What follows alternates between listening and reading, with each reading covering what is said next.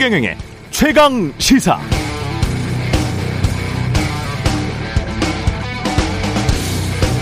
네, 상반기 무역 적자가 103억 달러, 마이너스 13조 원 정도입니다.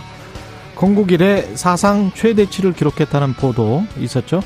지난 주말 대규모 노동자 집회가 서울에서 열렸는데 참가자들은 윤석열 정부가 친기업 반노동 정책을 펼치고 있다고 비판했습니다. 윤석열 대통령 부부 나토 정상회의에 참석한 뒤 귀국했고요. 이준석 국민의힘 당대표에 대한 윤리위의 징계 여부는 오는 7일로 예정돼 있습니다. 더불어민주당 박지원 전 공동비대위원장도 당대표 출마를 결심했다 이런 보도가 있었고 장마 주춤하고 휴일 주말 사이 더웠는데 오늘도 더울 것 같습니다. 기후변화, 폭염은 당연히 에너지 생산에도 영향을 미치는데요.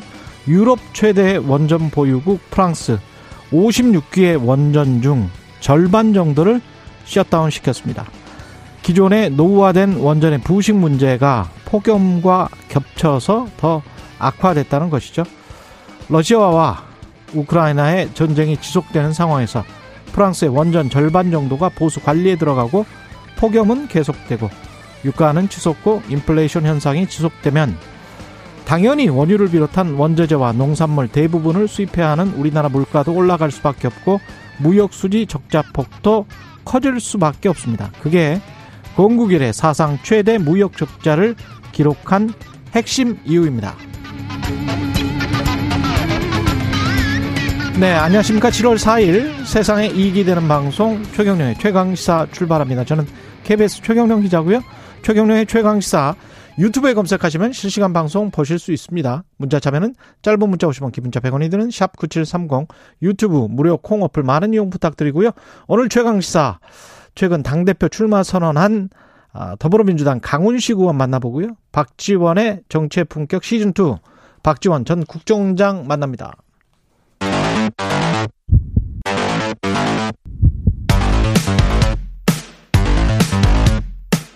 오늘 아침 가장 뜨거운 뉴스 뉴스 언박싱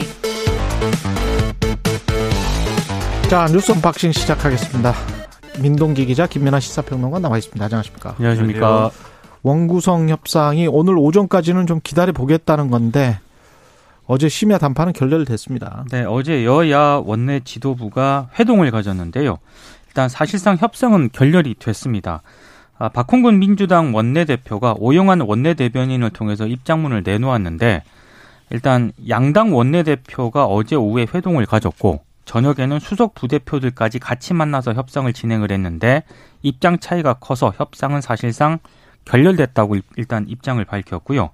민주당은 법사위 양보라는 그런 결단을 내렸음에도 어, 국민의 힘이 국회 정상화를 위한 전향적인 양보안을 제시하지도 않았다. 이렇게 국민의힘 쪽에 책임을 돌렸습니다. 일단 민주당은 국민의힘이 오늘 오전까지 전향적으로 양보안을 전격 제시하지 않을 경우에는 예정대로 오늘 오후 국회 본회의에서 국회의장을 선출하겠다 이런 입장을 밝히고는 있는데요.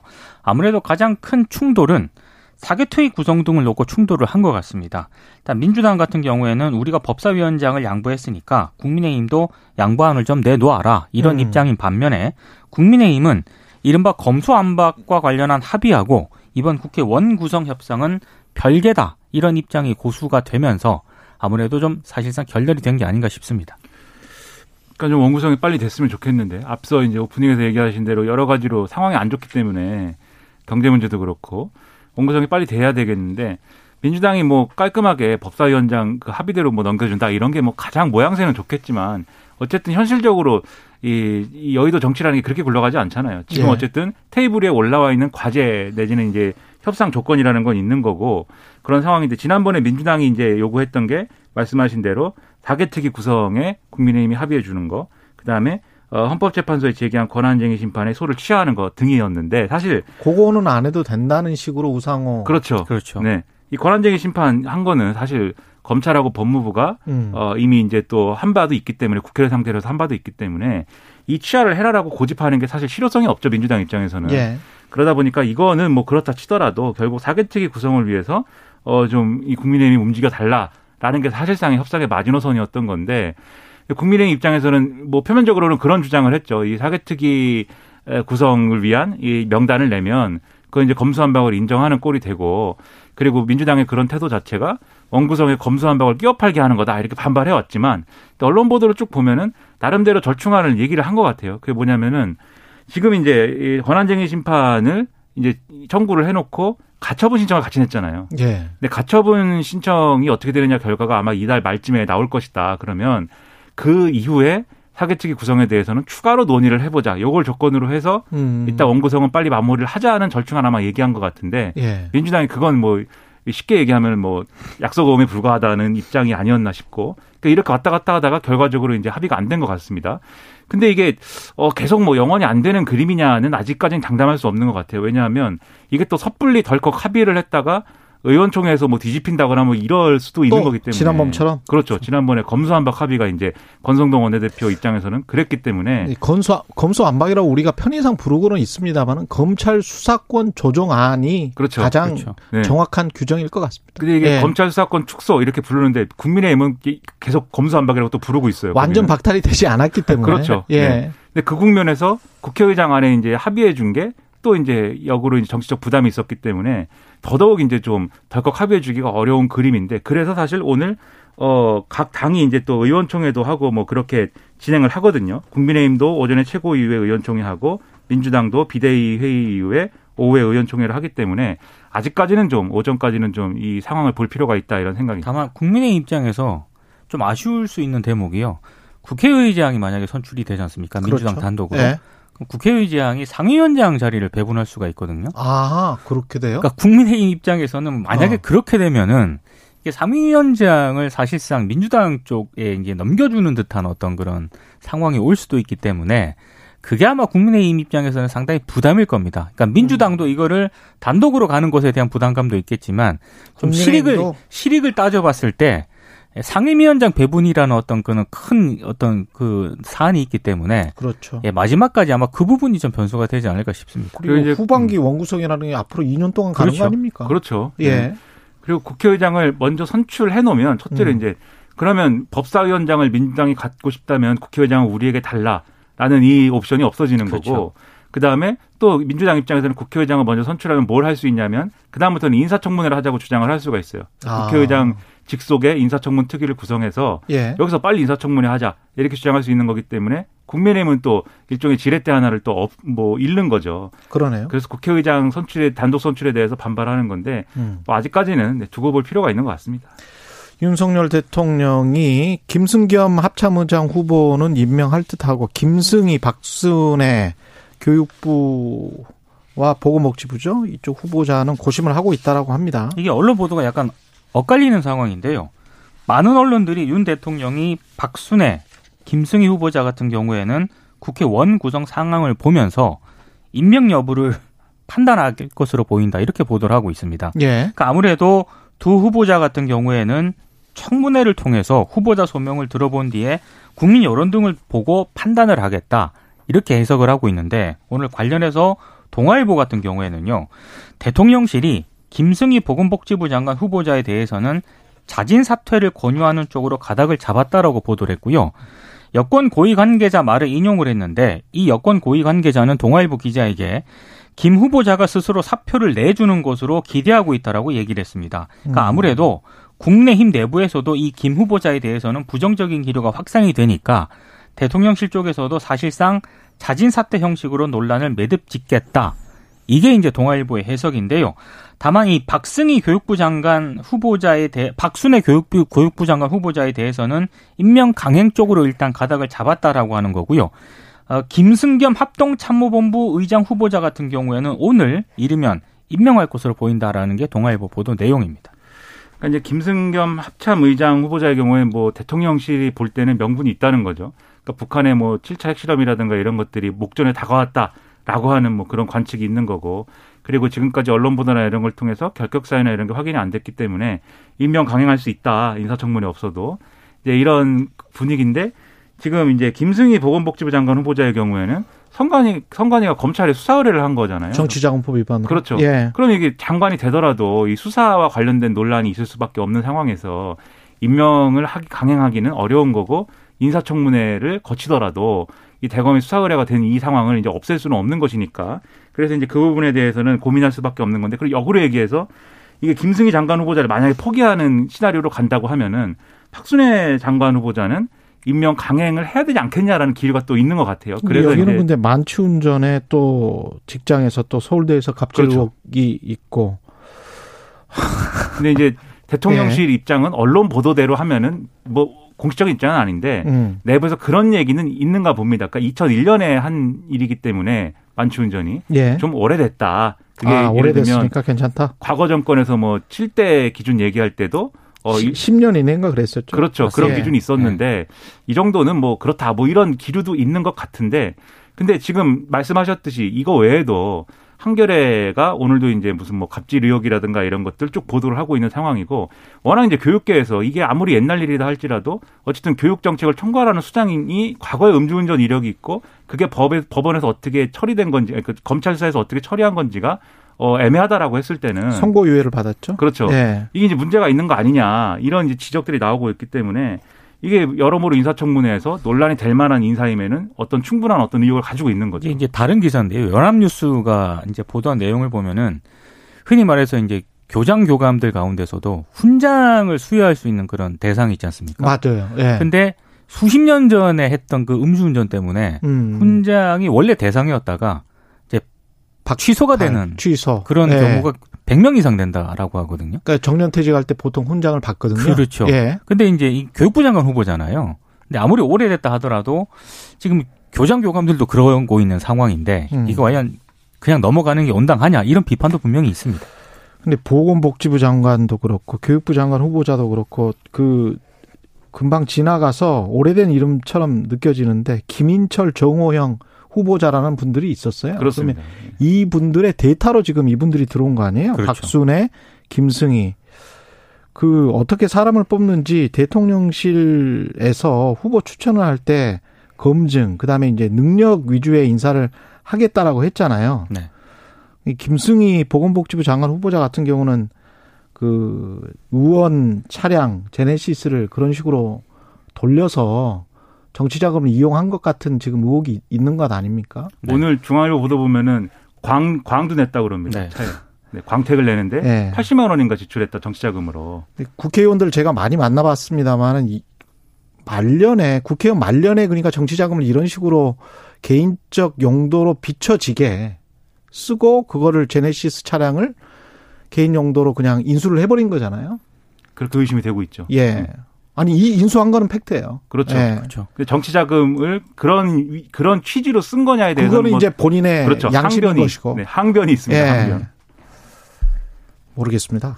그러니까 이게 인사청문회 가면 근데 이게 이게 논란에서 끝나는 게 아니라 선관위가 네. 대검에 수사 의뢰를 했기 때문에 네. 그 선관위가 아무렇게나 수사 의뢰하는 게 아니거든요. 의심해 볼 필요가 있는 대목에 대해서 광택 아까 냈는데 80만 원이라 그랬어요? 80만 원이지 정확히 제가 네. 30만 원이라고 합니다. 30만 원 정정해 주십시오. 네, 죄송합니다. 네, 제가 숫자에 약해 가지고 제 입장에서는 30만 원이나 80만 원이나 큰 돈이어 가지고 이랬는데 죄송합니다. 예. 그리고 이제 인사 뉴스 중에 그 뉴스도 있더라고요. 지금 동아일 이것도 동아일보 보던데 어 차기 경찰청장으로 김광호 서울 경찰청장을 이 유력하다. 네. 라는 이제 이 소식인데 지금까지는 윤예근 경찰청 차장이 청장 밑에 차장이니까 좀 무난하게 가는 거 아니냐라는 관측이 많았는데 이 소위 말하는 치안감 인사 번복 논란 이후에는 김광호 서울청장이 유력하다 뭐 이런 뉴스예요. 예. 그런데 이 김광호 청장이라는 사람은 장애인 단체 집회에 대해서 불법 행위는 지고 끝까지 찾아가서 사법 처리하겠다 이렇게 말한 이력을 갖고 있는 인사거든요. 이것도 논란 되겠죠 아마.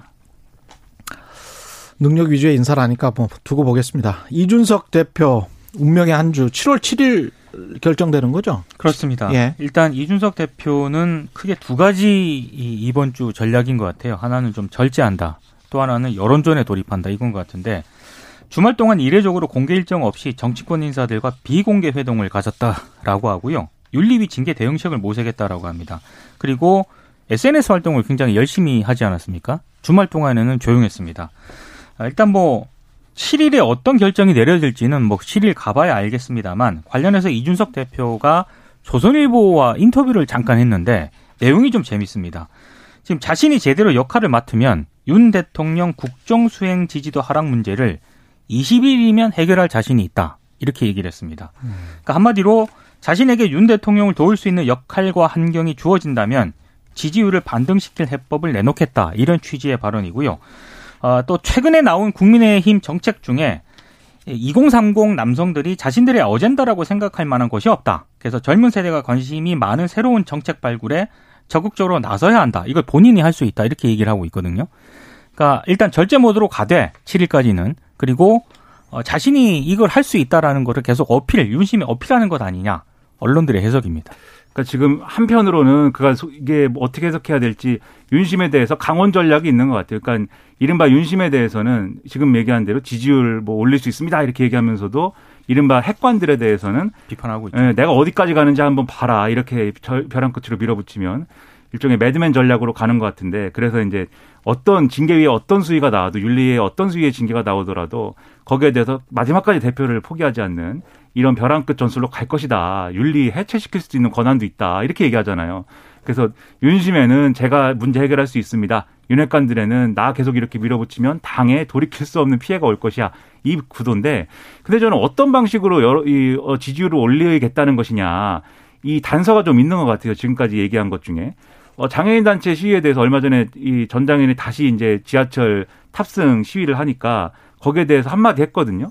어, 이거, 지난번에 이, 사, 이분들에게 연대해야 된다고 하던 분들이 책임져야 되는 거 아니냐, 이렇게 또 한마디 썼는데, 뭐 그런 거 아니겠습니까? 장애인 단체 때리고, 그 다음에 무슨 뭐 시위, 집회 시위 이런 거에 대해서 강경 대응 주문하고, 그 다음에 이런 방식으로 이 이준석 대표가 최근에 참여한 그 행사 이 제목이 뭐 공성전 뭐 이렇게 돼 있는 행사였는데, 그동안 뭐 예를 들면은 진보 기득권이 만들어 오는 이런 어떤 어, 기득권에 도전을 하고 그것을 깨고 뭐 이런 방식을 얘기를 하면서 이제 어떤 소수자 혐오나 이런 쪽으로 기울어지는 그런 얘기를 많이 해서 그런 걸로 이제 2030 일부 남성들의 지지를 끌어모은다던가 이런 전략을 얘기하는 거 아닌가 싶은데 그게 이제 어떤 개혁적인 어떤 방향일까에는 좀 의문이 있어요. 근데 어쨌든 인석 대표는 그런 얘기를 하는 것 같고 근데 그게 뭐 정권에 도움이 되겠는가는 변론으로 하더라도 이런 방식으로 분리 대응하는 그런 목소리를 내고 있다라는 거겠죠.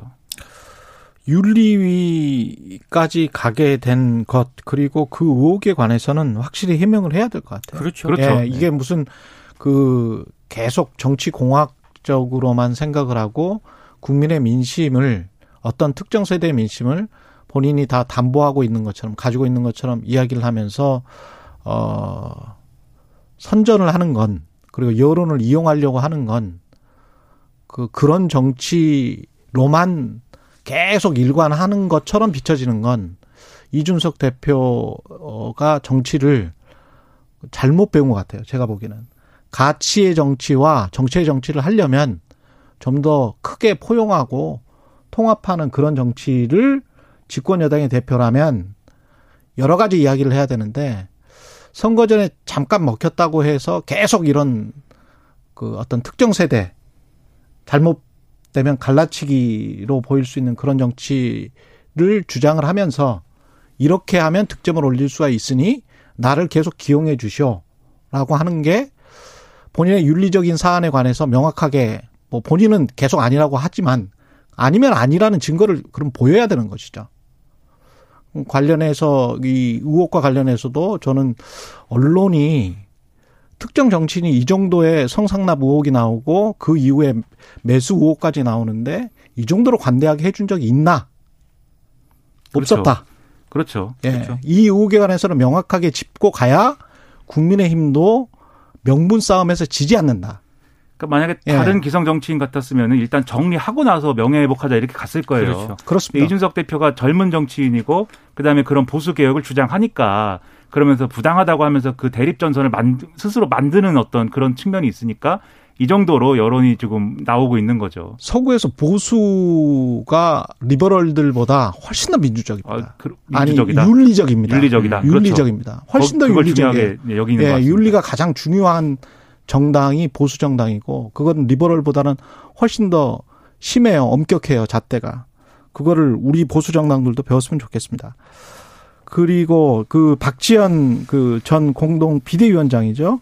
예, 출마 선언을 했는데 자격이 안 된다 이런 이야기가 있군요. 그러니까 당 대표 선거 출마를 공식적으로 이제 선언을 했는데요. 일단 본인의 후보 출마 자격 여부를 두고 논란이 좀 제기가 되고 있습니다. 일단 지난 2월에 입당을 했기 때문에 대표 선거 출마 자격이 없거든요. 지난달 30일까지 6개월 이상 당비를 납부한 권리 당원에 해당하지 않기 때문인데 아, 일단 우상호 비대위원장 같은 경우에는 비대위가 논의를 한번 해보겠다 이런 입장을 밝혔는데 좀 비판적인 여론이 좀 있는 것 같습니다. 일단 박 전 위원장만 예외를 인정해 주는 건 공정과 상식에 반하는 일이다 이렇게 비판적인 여론이 좀 있는데 여기에 대해서 박 전 위원장은 이건 당무위원회 의결로 달리 정할 수 있다는 당규의 단서 조항에 따라 처리하면 된다. 김동연 이제 경기지사 당시 후보도 비대위와 당무위 의결을 거쳐서 경기지사 경선에 참여했다 이렇게 반박을 하고 있는데 오늘 한겨레 보도를 보니까 박지원 전 공동위원장 주변에서는요 당 대표 출마보다는 뭐 공부를 한다거나 정치적 휴지기를 좀 가지는 게 어떻겠느냐 이런 의견이 우세했다라고 하는데 뉘앙스를 보니까 본인이 좀 대표 출마를 강행을 한 것으로 일단 좀 보입니다. 음. 그러니까 이게 이게 논, 논의를 자연스럽게 풀려면 사실 그 논의가 있었잖아요. 대선 때 입당했던 당원들에 대해서 이번 전당대회에 투표권을 줘야 된다. 그렇죠. 이 논의가 있었는데 그때 사실 그것과 맞물려 가지고 풀었어야 되는 문제거든요. 그러네요. 이 자격 네. 문제는. 그러네. 그렇게 했으면 깔끔했을 건데 거의 그 문제는 마무리가 되고 뭐 전준희가 오늘 이 룰 발표를 한다고 하는데 그게 이, 이, 이 가능하지 않은 상황에서 박지원 전 비대위원장만 어떤 이제 이런 이 예외적인 어떤 이 결정을 내려달라고 하는 거는 상당한 무리가 있을 거예요. 그리고 김동연 지사 얘기를 했지만 그때는 어쨌든 김동연 지사가 민주당하고 어떤 형식적으로든 뭐든 간에 당대당 통합을 하고 거기에 그렇죠. 어떤 정치적 합의가 있었던 거잖아요. 예. 그런 차원의 어떤 문제면 또 다르겠는데 이 상황은 풀기가 상당히 좀 난감하지 않을까 비대위 음. 입장에서는. 그래서 박지현 전 위원장이 출마를 출마가 가능하다면 그것으로 인한 긍정적 효과를 충분히 살릴 수 있겠지만 음. 이 자격 문제 이것은 풀기 좀 어려운 문제 아닌가라고 일단 생각이 됩니다. 뉴스 언박싱 김민아 시사평론가 민동기 기자였습니다. 고맙습니다. 고맙습니다. KBS 일라디오 최경영의 최강시사 듣고 계신 지금 시각 7시 42분입니다. 오늘 하루 이슈의 중심. 당신의 아침을 책임지는 직격 인터뷰. 여러분은 지금 KBS 일라디오 최경영의 최강 시사와 함께하고 계십니다. 네, 더불어민주당 828 전당대회 앞두고 이른바 97세대 의원들의 출마 선언이 잇따르고 있습니다. 어제는 강훈식 의원 출마 선언했는데요. 우리 안에 무너진 기본과 상식을 되찾고 쓸모 있는 정치가 무엇인지 보여드리겠다. 예, 민주당 강훈식 의원 스튜디오에 모셨습니다. 안녕하세요. 네, 네. 안녕하세요. 쓸모 있는 정치, 어, 확 다가오는데요. 쓸모가 없었던 정치였습니까?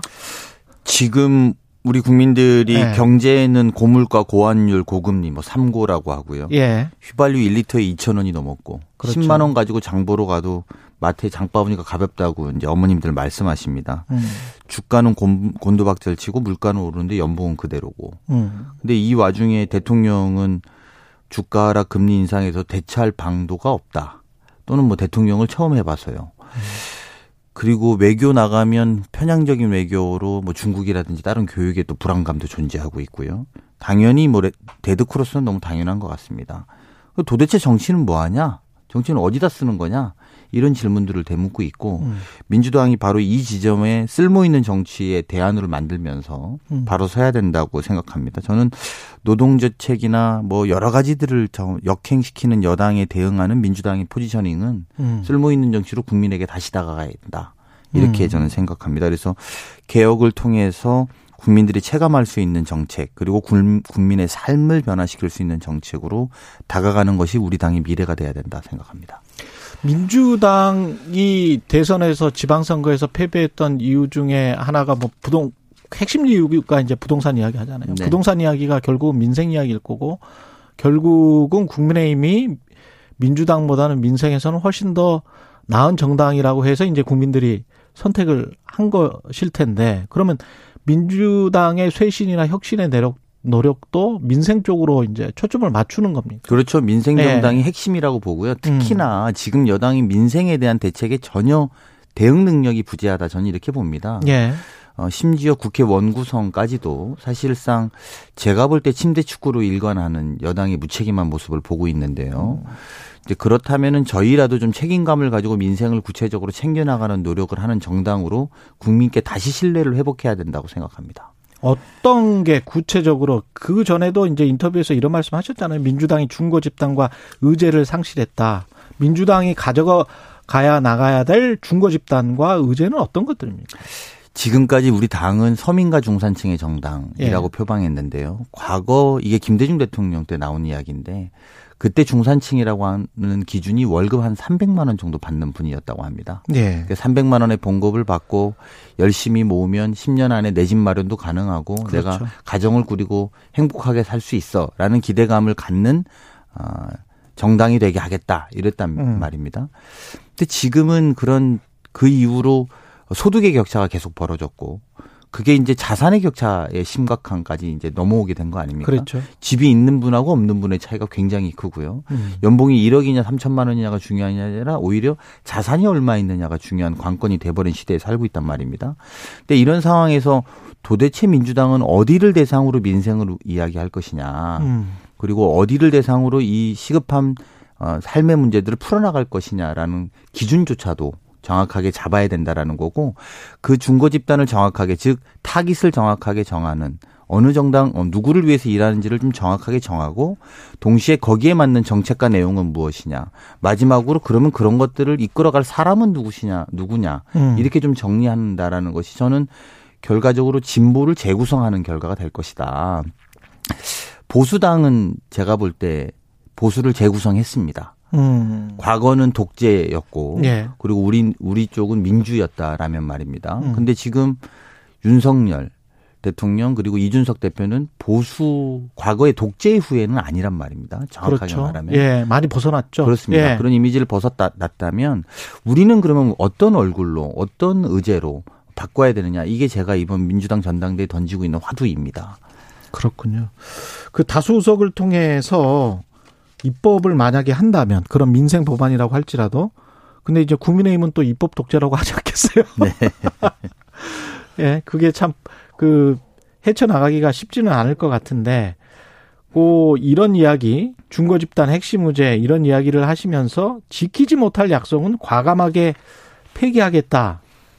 그 약속 중에 보궐선거에 귀책 사유가 있을 경우 무공천한다.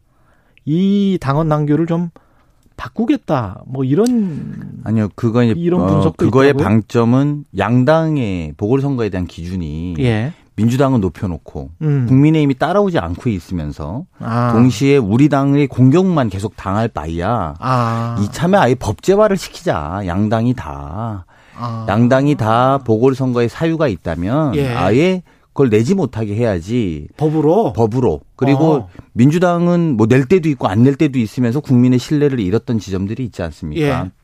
그런 지키지 못할 약속 차라리 법제화 시키든지 음. 아니면 그 도덕성에 대한 기준을 높이는 방향에 반대하는 것은 아닙니다. 예. 근데 이제 그런 것들을 저쪽 당은 하지도 않으면서 민주당을 매일 공격하는 용도로 쓰거든요. 음. 그래서 본인들은 낮은 도덕성을 유지하면서도 높은 도덕성을 위해서 노력하는 정당을 공격받는 모양을 계속 방치할 것이 아니라 예. 그리고 오히려 오히려 법 제화를 통해서 구체화시키자는 내용의 방점이 있는 것이고요. 또 지키지 못할 약속은 우리가 지난 정부 때 많이 했죠. 음. 그리고 그런 반성 뭐 예를 들면 부동산 정책에 대한 약속도 얼마나 많이 했습니까? 그런 약속들은 이제 허황된 이야기는 하지 말자 이런 취지의 더 방점이 있는 것입니다. 음. 그리고 중고 집단 관련해서 지금 제가 더 고민하고 있는 걸 아까 추가로 네. 말씀을 좀 드리면 어 저희가 15년 후면 대한민국 인구 3천만 시대가 됩니다. 그렇게 빠른가요? 그렇게 빠릅니다. 이게 굉장히 심각한 상황인데요. 어. 그러면 그리고 실제로도 3, 4년 후면 65세 이상 노인 인구가 22% 된다는 통계가 있습니다. 이게 유권자로 따지면 사실 4분의 1이 넘어갈 겁니다. 그러네요. 그렇다면 음. 지금까지 민주당은 노인 노인 세대 65세 이상 세대는 마치 보수다라고 생각해 왔단 말입니다. 예. 근데 계속 이렇게 둘 것이 아니다. 오히려 우리들의 타겟을 노인 세대에 대해서도 노인 세대의 진보가 모시면 어떻게 달라지는지. 소위 음. 사회적 약자를 보호하는 그런 어, 진보의 가치를 노인 세대에 어떻게 살아 숨쉬게 할 것인지 저희가 적극 공략하고 중고 집단의 하나의 중요한 타겟으로 설정하고 어, 그분들의 입장들을 대변해 나가고 보호해 나가야 된다라는 것들도 이번 제가 말씀드리고 있는 새로운 중거 집단의 핵심적인 내용 중에 하나고요. 아. 그리고 아시겠습니다만 우리나라가 아까 말씀드린 것처럼 15년 후에 3천만 시대가 된다라는 것은 생산 가능 인구가 떨어지고 그렇죠. 또 어, 고령화 사회로서 시급하게 넘어가고 있는 반증이거든요. 그렇죠. 그러면 경제를 지탱하기 위한 여러 가지 역할들은 또 어떻게 살릴 것인지 음. 이런 것들을 좀 추진해야 된다고 보고요. 동시에 이런 것들을 하기 위한 여러 가지 제도적인 장치와 정책들로 어 국민들에게 진보를 재구성해서 내놓지 않으면 음. 민주당이 입지는 점점 좁아질 수밖에 없다라는 두려움이 있습니다. 진보의 재구성. 그런데 이제 진보의 재구성을 하기 위해서 당 대표가 되겠다라고 말씀을 하셨는데 여러 분들이 지금 어 도전을 하시고 계세요. 박용진, 강병원. 그래서 단일화 이야기도 좀 나오고 있습니다. 이분들 사이에서 단일화를 해서 어차피 대표는 이재명의 분위기를 깨는 게 맞는 게 아닌가. 뭐 단일화를 주장하시는 분들 어떻게 생각하세요? 단일화 자체만으로 이야기할 문제는 일단은 아니라고 보는데요. 음. 이번 전당대회에 민주당이 필요한 당 대표는 과연 어떤 자격을 갖춰야 되는가? 음. 저는 이제 사실 제가 출마 전에 제일 많이 고민한 예. 자문한 질문입니다. 첫 번째는 국민들이 요구하는 것은 미래와 혁신, 미래와 변화를 만들 수 있는가입니다. 그리고 두 번째는 170석의 야당을 운영할 능력과 또 그것을 판단할 수 있는 정무적 감각, 전략적 어, 결정들을 음. 할수 있느냐에 대한 문, 어, 능력이 있느냐 문제입니다. 예. 마지막으로 세 번째는 어쨌든 세력 간의 반목과 어, 질시가 되게 심한 상황입니다. 우리 당 음. 안에 뭐. 뭐 개파라고 해야 될까요? 그렇죠. 이런 것들이 네. 굉장히 싸움이 심한데 이것들을 신뢰와 통합으로 이끌어낼 수 있는 적임자는 누구인가입니다. 어. 이세 가지가 이번 정당대회 당대표가 돼야 되는 사람이 이 세 가지는 반드시 해야 되는 거죠. 음. 미래와 혁신을 열고 170석 운영을 잘 하면서 음. 또 당내의 분열을 다시 통합으로 끌어내는 것이 이번 정당대회의 당대표의 역할이라고 생각합니다. 음. 저희가 지금 이제 어제 출마 선언했는데 오늘 어, 단일화를 물어보시니 제가 당황스럽긴 한데 아니 어. 뭐 언론 보도가 좀 나왔어요. 충분히 네. 충분히 저의 비전과 네. 아, 또 이런 이 세 가지의 기준에 제가 적합하다는 것들을 충분히 알려내고 어, 필요하다면 이 조건이 되시는 분들이라면 누구라도 함께 이야기해 볼수 음. 있는 거 아닌가. 가능성은 열어두시는 뭐, 거네요. 예, 뭐 그게 중요하다고 생각합니다. 오히려 앞에 그 전제 조건들 음. 이것들을 해 나가기 위한 경쟁으로 만들어야지 민주당이 산다. 저는 음. 이렇게 생각합니다. 그러면 이재명, 어대명의 분위기를 깰 수가 있습니까? 그 문제는 이제 이재명 후보가 등록하신 다음에 말씀을 예. 드리는 게 맞는 것 같고요. 지금 이제 출마가 유력하긴 합니다만 예. 그것을 뭐 나온다는 전제로 말하는 것은 저는 좀 약간 좀 더 지켜봐야 되는 거 아닌가 생각이 있습니다. 뭐 출마를 해도 해, 된다 이런 입장이신가요? 네, 저는 뭐 출마하는 건 본인의 판단이라고 본인의 판단이다. 이라고 생각하는데요. 예. 다만 제가 그분이 꼭 돼야 된다고 생각했다면 제가 음. 출마하지는 않았을 겁니다. 아유, 시간이 다 끝났네요. 예. 민주당 전당대 출마한 강훈식 의원이었습니다. 고맙습니다. 네, 고맙습니다. 예.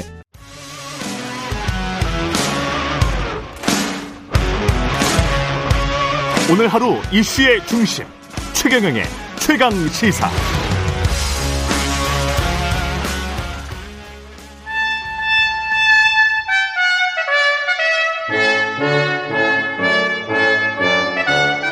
네, 매주 월요일 영원한 현역 박지원 전 비서실장과 함께하는 고품격 정, 본격 정치 토크 박지원의 정치의 품격 박지원 전 대통령 비서실장 전 국정원장이십니다. 오늘도 나와 계십니다. 안녕하세요. 안녕하세요. 휴가 다녀오셨어요? 아, 아닙니다. 아, 저는 지난 주말에 예. 모 칼럼니스트하고 둘이 예. 목포, 아. 해남, 예. 완도, 진도 다녀왔습니다. 아, 름다운 곳을 다녀오셨군요. 예, 목포 예. 해상 케이블카 18,000원, 22,000원도 보고. 진짜 좋아요. 그런데 예.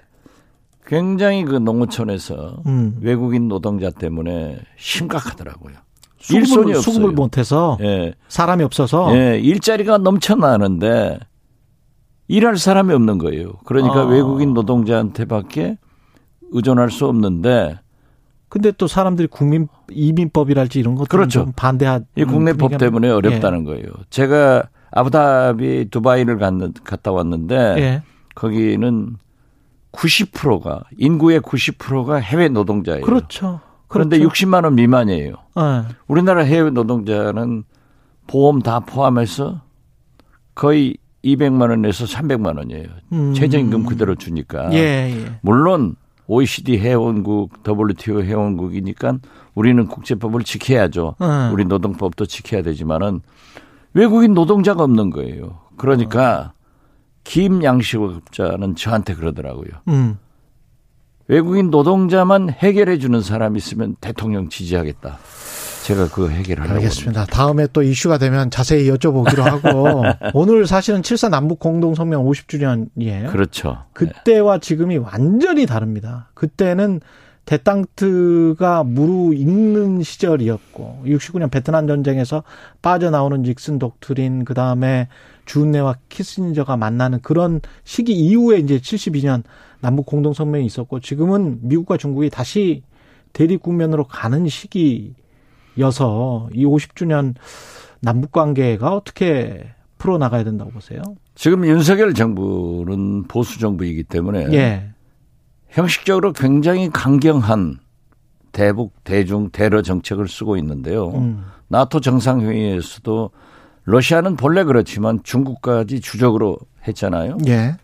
그런데 무엇보다도 중요한 것은 대중 외교입니다.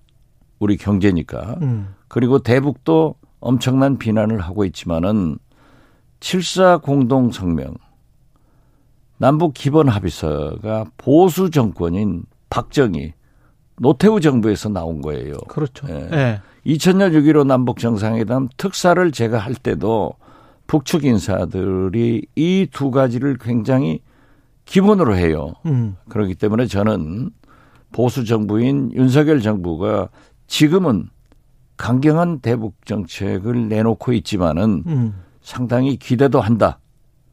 역대 보수 정부가 진보 정부보다도 훨씬 전진적인 대북 정책을 내놓은 거예요. 근데 대통령 당선 이전에는 선제 타격론 이런 것까지 이야기를 했었단 말이죠. 설마 대통령 되고 난 다음에도 그런 입장일까요? 아직까지 그런 말씀은 아니지만은 음. 대통령 후보 때 선제 공격 그리고 이제 버르, 버르장머리를 고쳐놓겠다. 예. 이런 말씀은 북한이 어떻게 막말을 하더라도 우리나라 대통령으로서는 크게 품어줘야 돼요. 음. 그래서 저는 뭐 선제 타격 이런 말씀은 선거 때 한 말씀이기 때문에 예. 대통령 취임하셔서는 물론 한미 동맹을 기반으로 철저히 안보를 튼튼히 해야겠지만은 음. 그러한 것은 하지 않으실 거다. 저는 그렇게 봅니다. 국회 이야기로 가겠습니다. 지금 아, 저 국회 뭘 얘기해요? 시골 가도 이번 예. 여행도 가서 보니까 뭐라 그러던가요, 민심이? 뭐 국회는 차라리 닫아버리라고. 그냥 저한테 국회의원 안 하는 게 떨어진 네. 게 얼마나 잘했냐고. 얼마나 그러더라고요. 다행이냐. 네. 원구성 할 필요 없다. 그냥. 네. 그냥. 가라, 이 말이죠. 아. 국민은 법사위원장을 누가 갖는 거 그런 거 관심 하나도 없어요. 이렇게 경제가 어렵고 아. 해외 노동자가 어렵고 다 어려운데 국회는 자기들끼리 감투 싸움만 하면 되느냐. 오직 했으면 저한테 떨어진 게 잘했다고 그러더라니까요. 아니 그래도 욕안 먹는다고. 원구성을 해서 민생 법안이라도 뭐 처리를 하고 뭐 그래야 아니, 되는 게 그건 국회. 이제 예. 화난 예. 국민들이 국회를 향해서 음. 내뱉는 그 욕설이지만 국회는 국회의 일을 해야죠. 자, 국회원 구성을 이끌어갈 것은 국민의힘 여당입니다. 예. 그런데 여당 대표가 협상 앞두고 필리핀 갔다 와 이제 돌아오셔가지고 음. 보세요. 민주당에서 어떻게 됐든 법사위원장을 양보했었지 않습니까? 그러면은 음? 여당에서도 양보를 해서 음. 실리를 즉 국회 개원을 택해야죠. 정부가 뭐 합니까? 여당은 반만 싸우기만 하고 콩가루 집안이고 국회는 저렇게 반기하면은 그 일차적 책임이 어디 있냐고요. 음.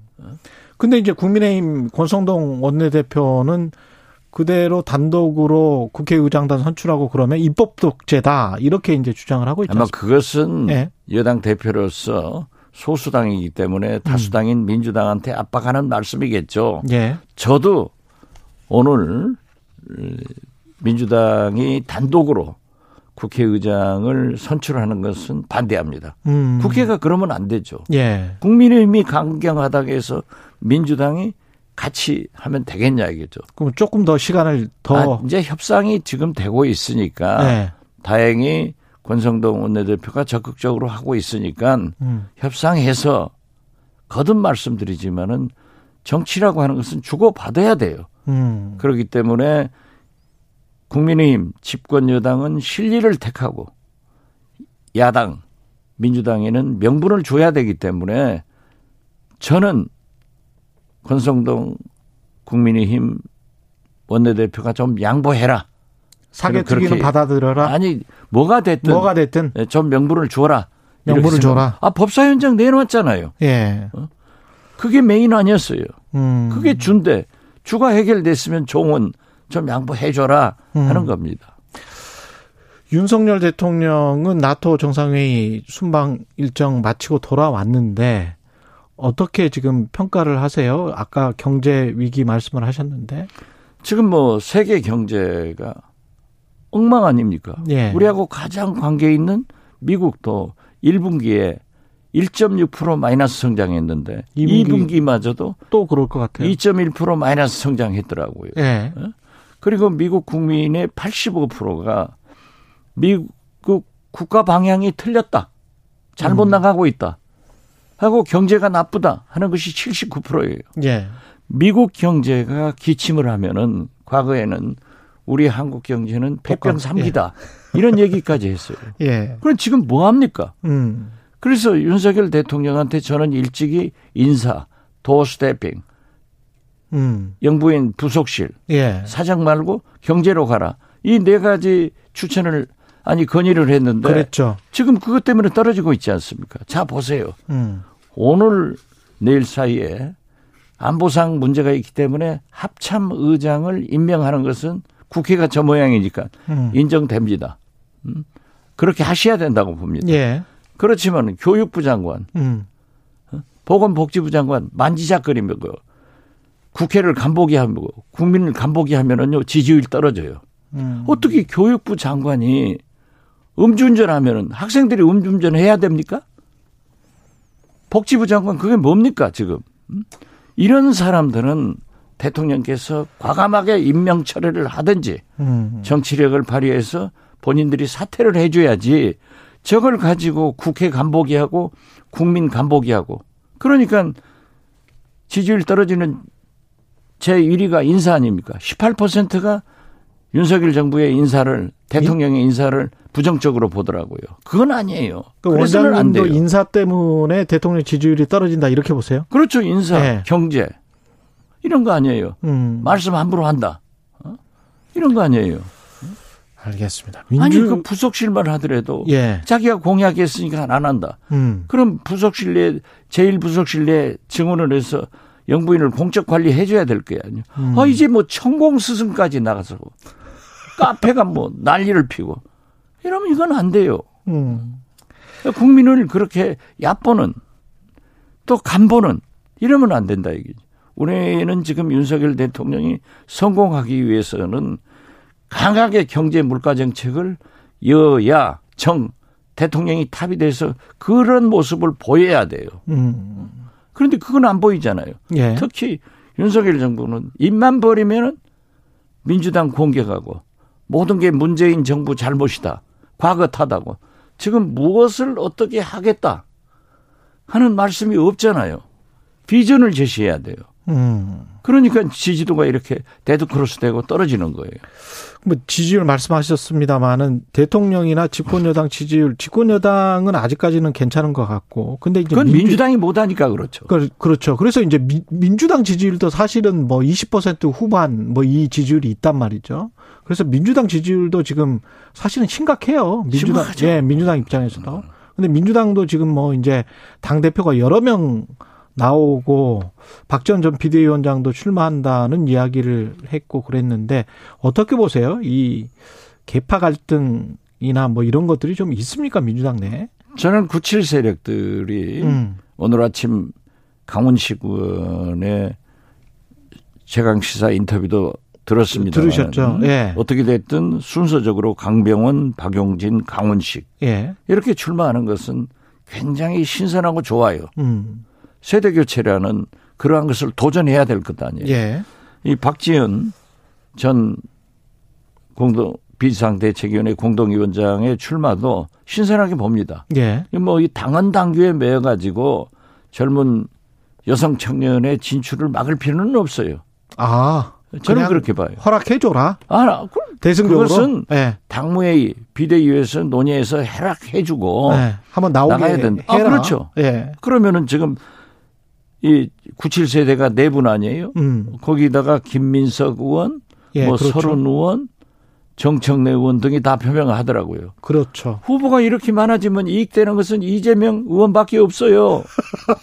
참 나 이 사람들 답답한 거야. 아. 이재명을 반대하면서 후보가 다 갈라먹기가 갈라먹으면 아 지금도 보세요. 어? 차기 대통령 후, 후보로 어. 어?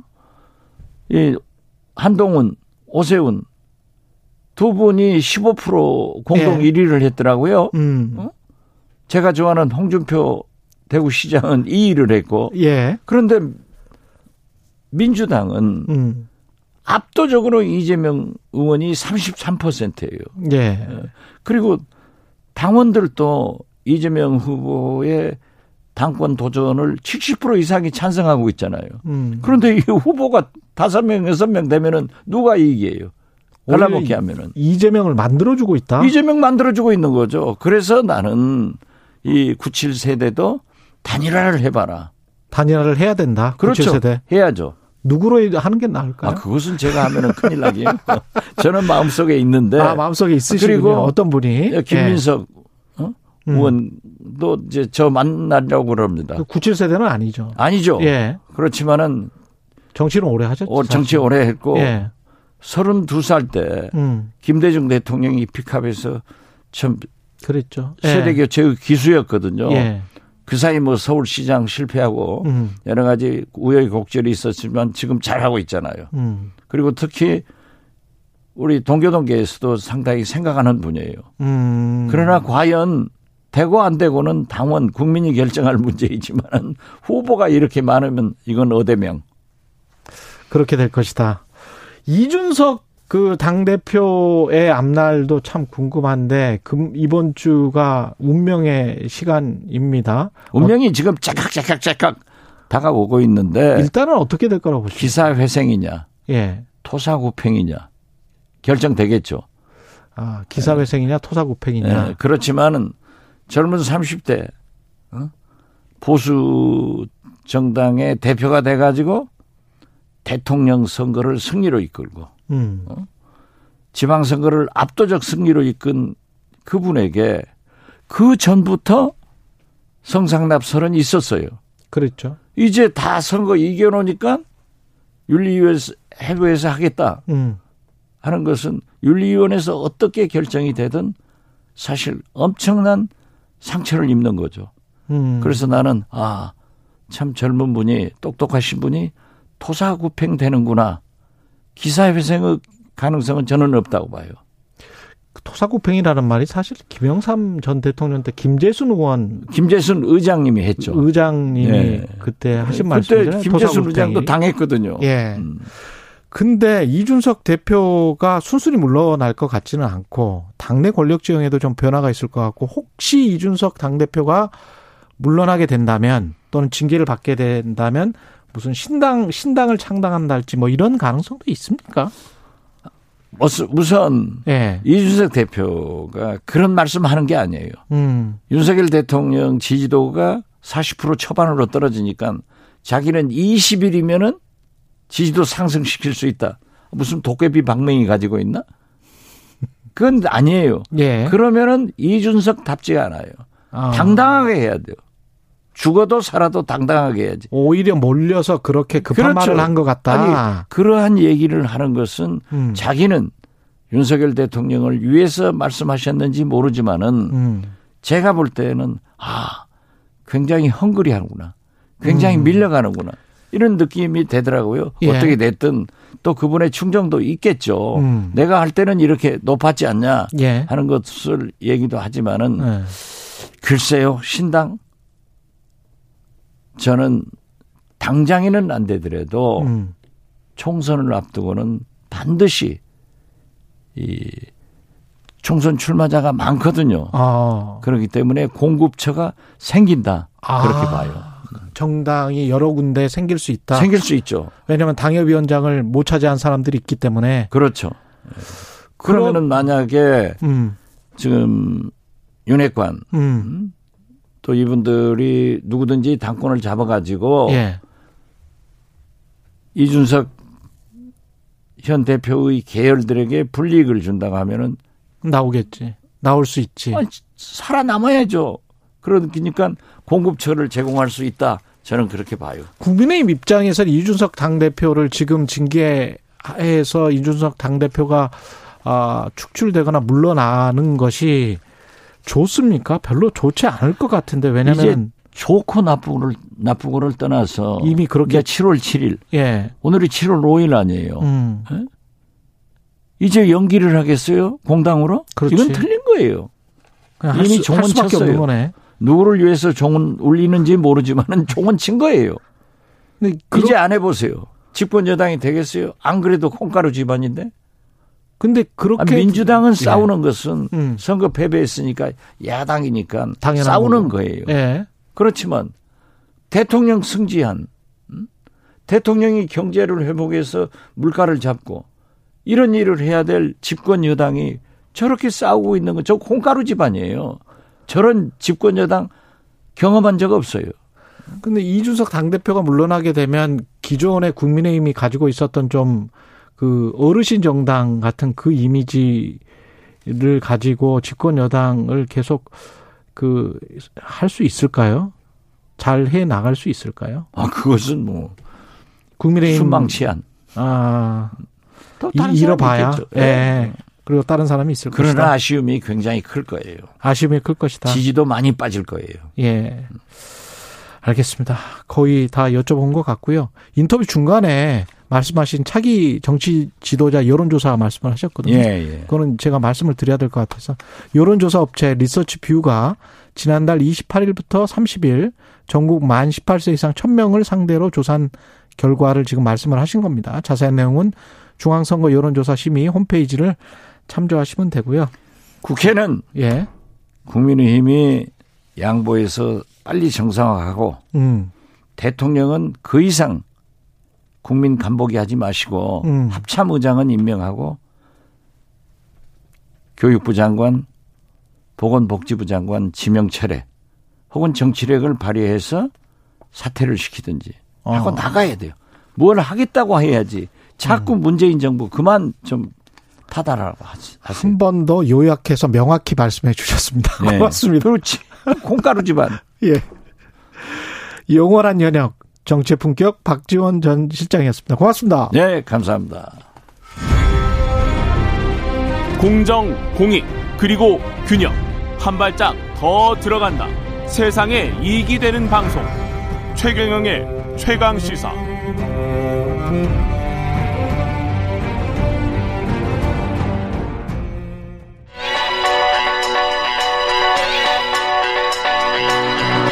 최강 시사 김봉신의 눈. 네, 김봉신의 눈 시간입니다. 예. 한 주간의 각 분야 이슈들에 대한 여론을 심도 깊게 살펴보는 시간. 여론조사 전문업체 메타보이스 김봉신 대표 자리하셨고요. 예. 안녕하십니까. 안녕하십니까. 예. 방금 전에 박지원 전 국정원장께서 예, 예. 말씀하신 여론조사를 우리가 한 번 더 보는 것 같아요. 그죠? 예, 예. 예. 오늘은 한국갤럽하고 전국지표조사인데 간단하게 여론조사 개요부터 설명해 주십시오. 예, 예. 한국갤럽 자체조사입니다. 지난 6월 28일부터 30일까지 사흘간 전국 만 18세 이상 남녀 1000명을 어, 대상으로 무선 90% 유선 10% RDD 추출틀 해서 무작위 추출하여 전화면접 방식으로 이루어졌고요. 표본 오차는 95% 신뢰수준에서 플러스 마이너스 3.1%포인트, 응답률은 9.1%입니다. 예. 전국지표조사. 예, 예. 엠브레인 퍼블릭, 케이스탯 리서치, 코리아 리서치, 한국 리서치 등 4개 여론조사 기관이 이것도 자체조사입니다. 지난 6월 27일부터 29일 사흘간 아, 만 18세 이상 남녀 1,002명을 어, 대상으로 휴대전화 가상번호 추출틀을 활용해서 전화면접 조사 방식으로 이루어졌고요. 역시 피번 오차는 90% 신뢰 수준에서 플러스 마이너스 3.1%포인트, 응답률은 18.2%입니다. 자세한 사항은 중앙선거 여론조사 심의위원회 홈페이지를 참조하시면 됩니다. 예. 갤럽부터 보겠습니다. 한국갤럽. 예, 예. 어, 대통령 직무 수행 평가 꾸준히 조사를 하고 있습니다. 매주. 예, 예. 예, 이번에는 어떻게 나왔나요? 이번에는 긍정이 43, 부정이 42 완전히 붙었고요. 예. 예. 긍정이 많이 떨어졌습니다. 3주 연속 하락이어서 지금 이 상태는 새 정부 출범 컨벤션 효과가 완전히 사라졌다. 이렇게 보여집니다. 이게 출범 직전에 긍정, 직무 긍정률이 41이었거든요. 예. 그런데 지금 출범 후에 53까지 올라갔다가 10% 포인트 하락해서 43까지 내려왔으니까 아, 출범 직전하고 같다라고 보시면 될 것 같습니다. 아. 그 외교 순방하고 뭐 이런 것들이 별로 도움이 안 됐나 보네요. 그러게요. 예. 예, 예. 저도 이게 이게 보통은 도움 되는데. 예, 보통은 이제 굉장히 크게 도움이 될 때도 있고요. 보통 예. 어, 적어도 한 3에서 5% 포인트 정도 긍정 평가 응답이 많아지는 그런 상방 압력이 됐었는데 이번에는 어떻게 전혀 이제 외교, 외교적 성과가 보이지 않는 것인지 음. 아니면 언론에서 다른 어떤 경제 사정이 더 이제 많이 나와서 그런지 전혀 영향이 없습니다. 과거 뭐 문재인 대통령, 박근혜 대통령 전 음. 대통령들 방문들이 아 조금이라도 도움이 됐었습니다. 지금은 전혀 아니고요. 예. 긍정평가 이유에서 외교라고 언급한 비율도 3%에 지나지 않습니다. 아, 그래요? 예, 예. 예. 그럼 거의 영향이 없다. 그렇습니다. 그 지역별로 봤을 때 예, 예. 이른바 TK라고 보수 성향이 강한 지역. 예, 예. 이쪽은 이쪽이 한 주 사이에 20% 포인트가 하락했다. 예, 예. 놀랐습니다. 예, 오차범위 밖에서 하락을 한 건데요. 예. 대구 경북 거주자 중에서 긍정 20% 포인트 하락 했고요. 부정은 7% 포인트 상승했습니다. 근데 이게 과연 지금 말씀 주신 것처럼 사실은 어 대구 경북이 보수 성향자 어 분포가 이제 예, 상당히 많은 곳인데요. 그렇죠. 근데 이제 보수 성향자 중에서만 따지면 긍정은 1% 포인트 오히려 상승했습니다. 아, 그 지역에서 예, 아, 그 지역 아니고 전체적인, 전체적인 보수에서요. 예, 예, 예. 그래서 이게 에 대구 경북에서 하락한 게 보수 진보에서 이제 하락이 있었다. 보수에서 하락이 있었다. 아, 이렇게 이념 균열에 의한 영향이다라고 보기엔 좀 어렵고요. 오히려 이제 대구 경북의 보수 성향 지지자들은 여전히 지지할 가능성이 높고 그렇죠. 예, 예 대구 그렇습니다. 경북의 중도나 진보 성향 중에서 부정이 부정 평가가 높아진 영향이다. 예, 예. 그럴 수 있습니다. 예. 왜 그러냐면 봤더니 이제 자영업자 중에서 전국 자영업자 중에서 아 15% 포인트 하락했습니다. 예. 자영업자 중에서 예, 긍정이요. 예. 부정이 뭐 자영업자는 많으니까요. 예, 예. 부정이 19% 포인트가 상승했습니다. 이것도 5.5매를 넘어섰고요. 음. 그래서 이제 민생 경기 영향을 많이 받는 계층에서 예. 크게 변화했다 이렇게 봐야 되고요. 연령대로 보면 50대에서 긍정 13%가 하락하고 부정이 14% 포인트 상승했습니다. 이게 음. 민생고 문제인 것 같습니다. 크게 좋아질 줄 알았는데 그렇지 못했다라는 뭐 실망감 뭐 이런 것들이 작용하고 있을지도 모르고요. 예, 예, 그렇습니다. 민생과 관련해서 인플레이션 문제도 심각하기 때문에 예. 예. 첫 분기 직무 평가를 실시를 했는데 어떻게 나왔습니까? 분기로는? 예, 한국갤럽은 이제 역대 대통령, 전 대통령들 다 분기별로 이제 통계를 내서 보여주고 있는데요. 아, 이번이 아, 분기 평균 부정 평가가 문민 정부 이후 가장 아, 많습니다. 36%. 가장 높아요? 예, 네. 그렇습니다. 부정평가 비율 36%로 가장 높고요. 이게 이명박 대통령 때 첫, 어, 출범 첫 분기에서 29% 부정률이 나왔었는데 예. 그거보다 무려 7%포인트 많은 36%로 지금 현재 부정률이 아, 노태우 대통령을 제외한 그 문민정부 이후 가장 높은 비율입니다. 그렇군요. 예. 예. 긍정률은 박근혜 대통령 때 42로 가장 적었었는데 예. 예, 이번에 두 번째로 적습니다. 50%. 50%. 예, 예. 예. 이명박 대통령 때랑 좀 비슷한 수준. 비슷한 수준입니다. 이명박 대통령 때가 52, 이번이 50. 예. 정당 지지도는 어떻습니까?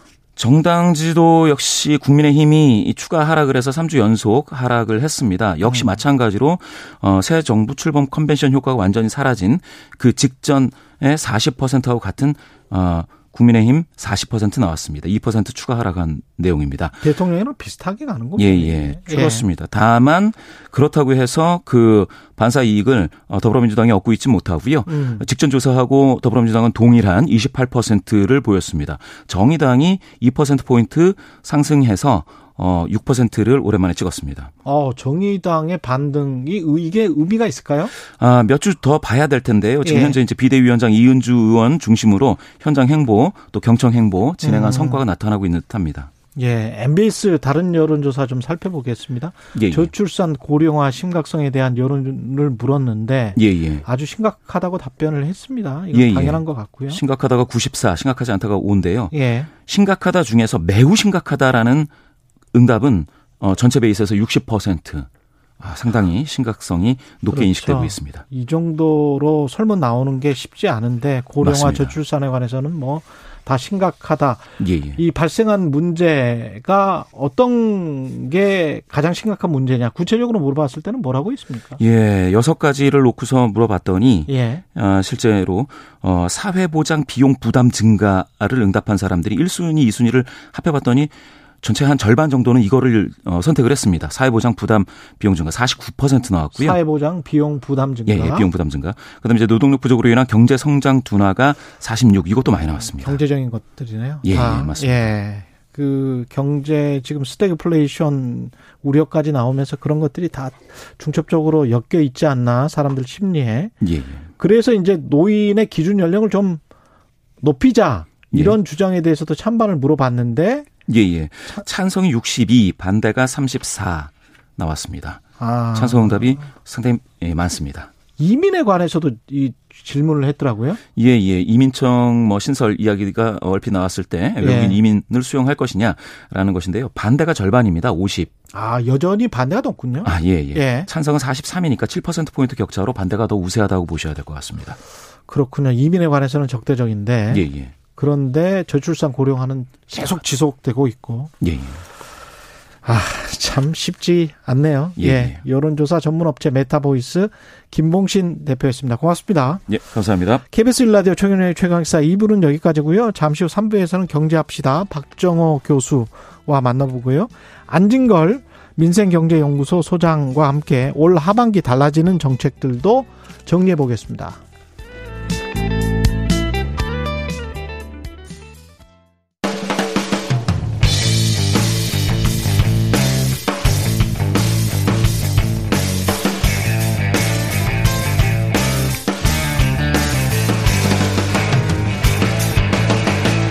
최경영의 최강 시사.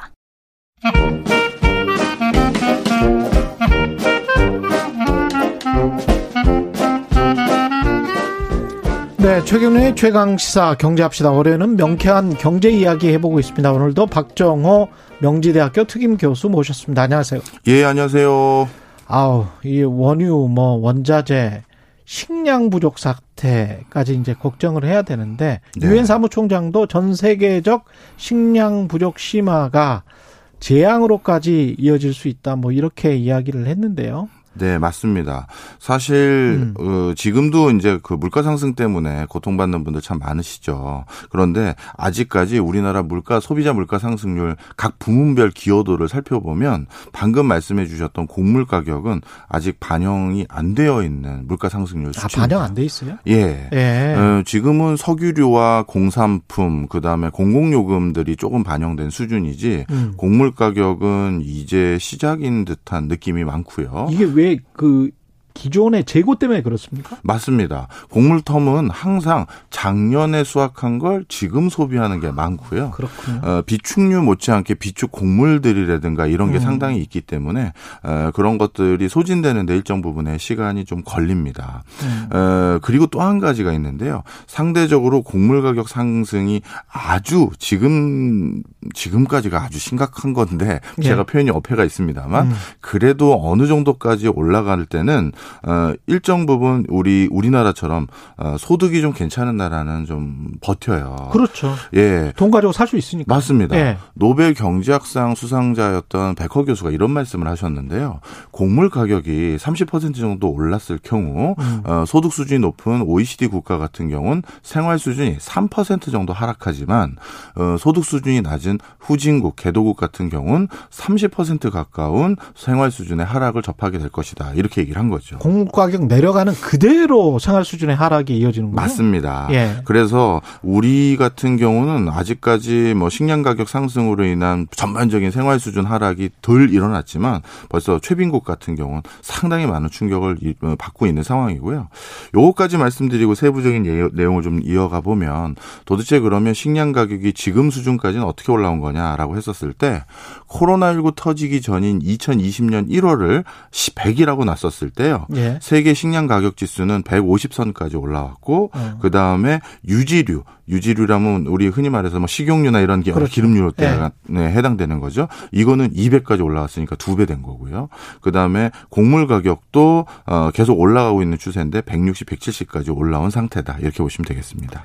아, 이게 분명히 근데 OECD 국가들에게도 영향을 미칠 거란 말이죠. 네. 아사 에 몰린 난민들이 또 유럽 지역으로 향하고 있다라는 보도들도 계속 나오고 있기 때문에 이게 유럽도 그렇게 되면은 돈이 점점 더 후달리는 상황, 예, 맞아요. 예. 줄어드는 상황, 뭐 이렇게 될 거라서 보통 문제가 아니네요. 여기에다가 만약에 이제 우크라이나 전쟁이 있어서 지금 우크라이나 곡물 문제가 있는데 거기가 주 산지였기 때문에 미래 미국이나 남미, 캐나다 이쪽은 또 이상 기후 때문에 혹시 작황 부진이 우려된다고 하는데 맞습니다. 예. 요걸 좀 설명을 드릴게요. 많은 예. 분들이 석유 가격도 인상돼서 인플레이션 유발되고 곡물 가격도 인상돼서 인플레이션 유발된다고 하는데 많은 경제학자들에게 이 둘 중에 어느 게 더 무섭습니까? 라고 물어본다면 한 10명 중 9명은 곡물 가격 상승을 꼽아요. 당연합니다. 예. 그 이유는 여러 가지가 있는데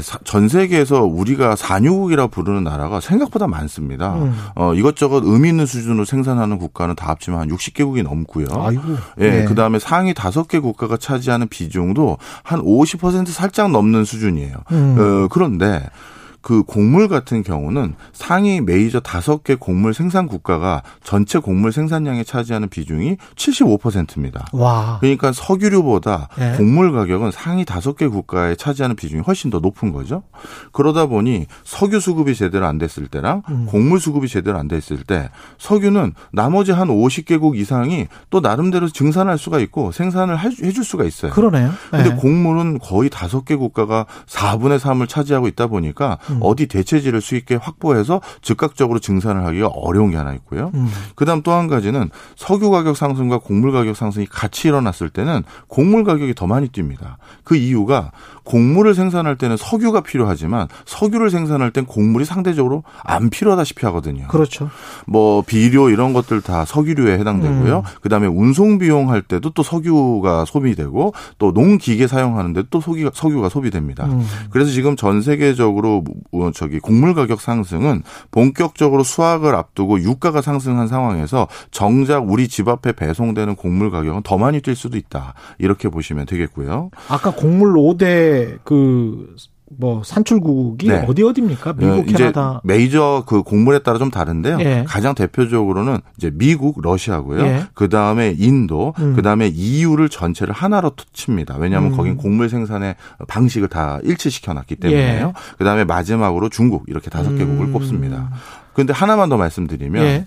지금 이 다섯 개 국가를 얘기를 해보니까 좀 의아한 부분이 아마 많은 분들이 계실 거예요.